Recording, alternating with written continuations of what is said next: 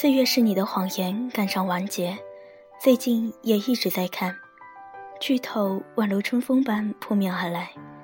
因为那些有点矫情的心灵独白，每个角色都真实的呈现出来，即使知道结局，依然被这细腻的感情所打动。他曾经说过：“或许前路有夜，即便是这样，我也要前进，因为星光即使微弱，也会为我照亮前途。”莫扎特也曾经说过。大胆地踏上旅途吧，我不知道路途的前方究竟有什么，但是我们还是迈出了步伐。我们仍然在旅途之中，干燥的空气，尘埃的味道，我在其中踏上旅途。和他相遇的瞬间，我的人生就改变了，所见，所闻，所感。目之所及，全都开始变得多姿多彩起来，全世界都开始发光发亮。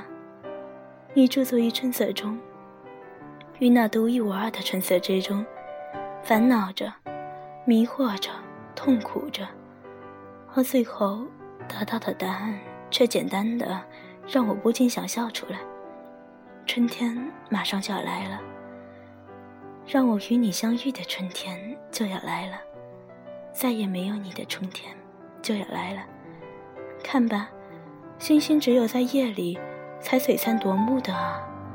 别迷惘，别烦恼，加速吧，只要行动就好，别停下。迷惘什么的，一点都不像你，像那样纵身轻跃，拾级而上，就像那一天一样，让我再次追逐你的身影。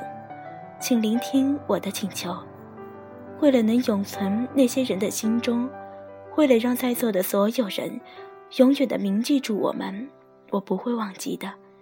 就算悲伤难愈，遍体鳞伤的处于谷底，我也不能停下探索。只有这样，我们才是真正的活着的。比起直接灌进耳朵里的声音，存因自己心中的想象。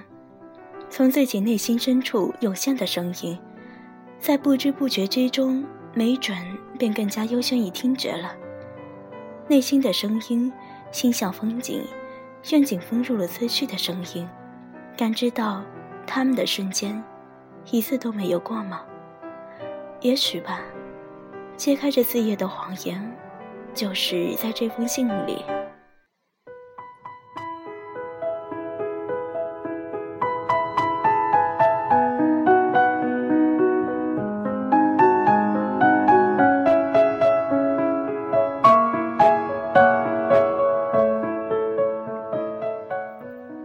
近期有马公生先生，刚刚还和你在一起，现在却又给你写信，感觉怪怪的。你是个很过分的人，笨蛋，榆木脑袋，呆瓜。我第一次见到你，是在我五岁的时候，在当时我学钢琴的教室举行的钢琴赛上，一个笨拙的孩子上场了。他一下子撞在了椅子上，惹得台下的观众全都大笑。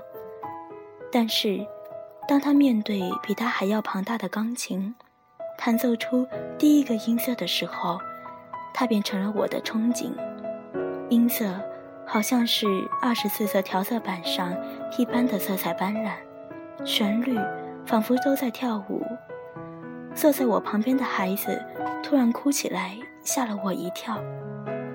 然而，即使是这样，你却放弃钢琴，明明已经影响了别人的人生。你是个很过分的人，笨蛋，榆木脑袋，呆瓜。知道和你念的是同一所初中的时候，我简直要欢呼雀跃了。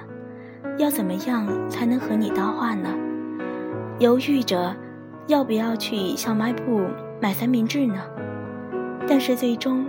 我所做的，只不过是远远地望着你，因为你们几个很要好的样子，要好到几乎没有我可以挤身的位置。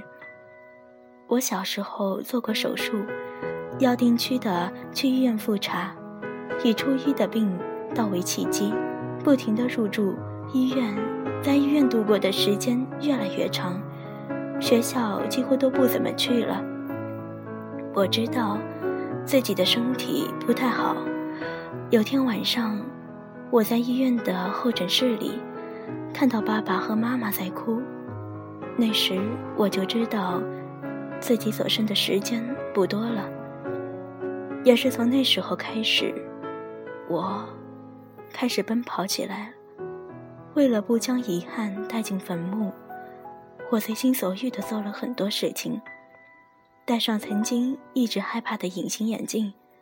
不顾体重飙升的狂吃蛋糕，装作很了不起的样子指点人，随着自己的方式去演奏乐谱，以及撒了一个谎：宫元勋喜欢杜泰这个谎。这个谎言将你优马宫圣君带到了我的面前，请替我向杜君道歉。不过杜君的话。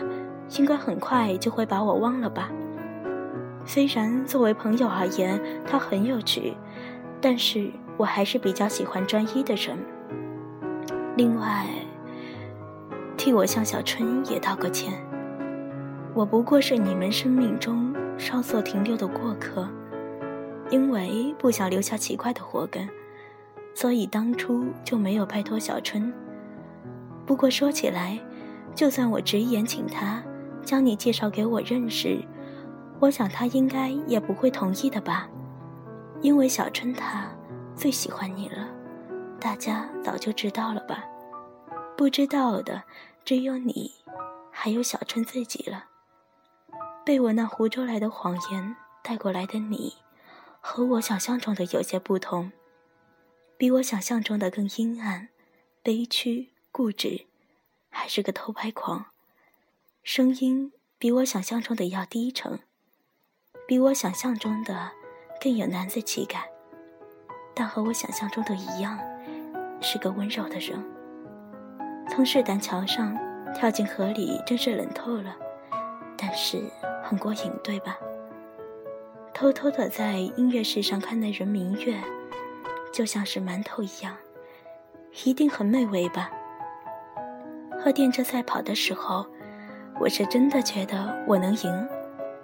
璀璨夜空下，我们合唱的小星星，很开心，对吧？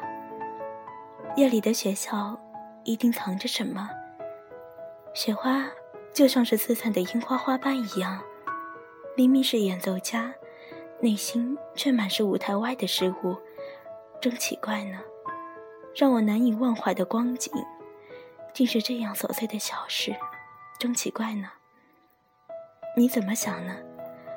我是否住进了某个人的心里呢？我是否住进你的心里了呢？就算是须臾片刻也好，你是否会想起我呢？我可不允许你记忆清零，别忘了我啊。约好了，果然是你真的太好了。传达到了吗？传达到了。就好了，有马公生君，我喜欢你。对不起，没能吃完你送我的可露丽。对不起，我老是打你。对不起，我总是耍大小姐脾气。很多很多的事情，很多对不起。谢谢你，我的保护也一起装进信封里了。如果不想要的话。就撕掉，扔掉了吧。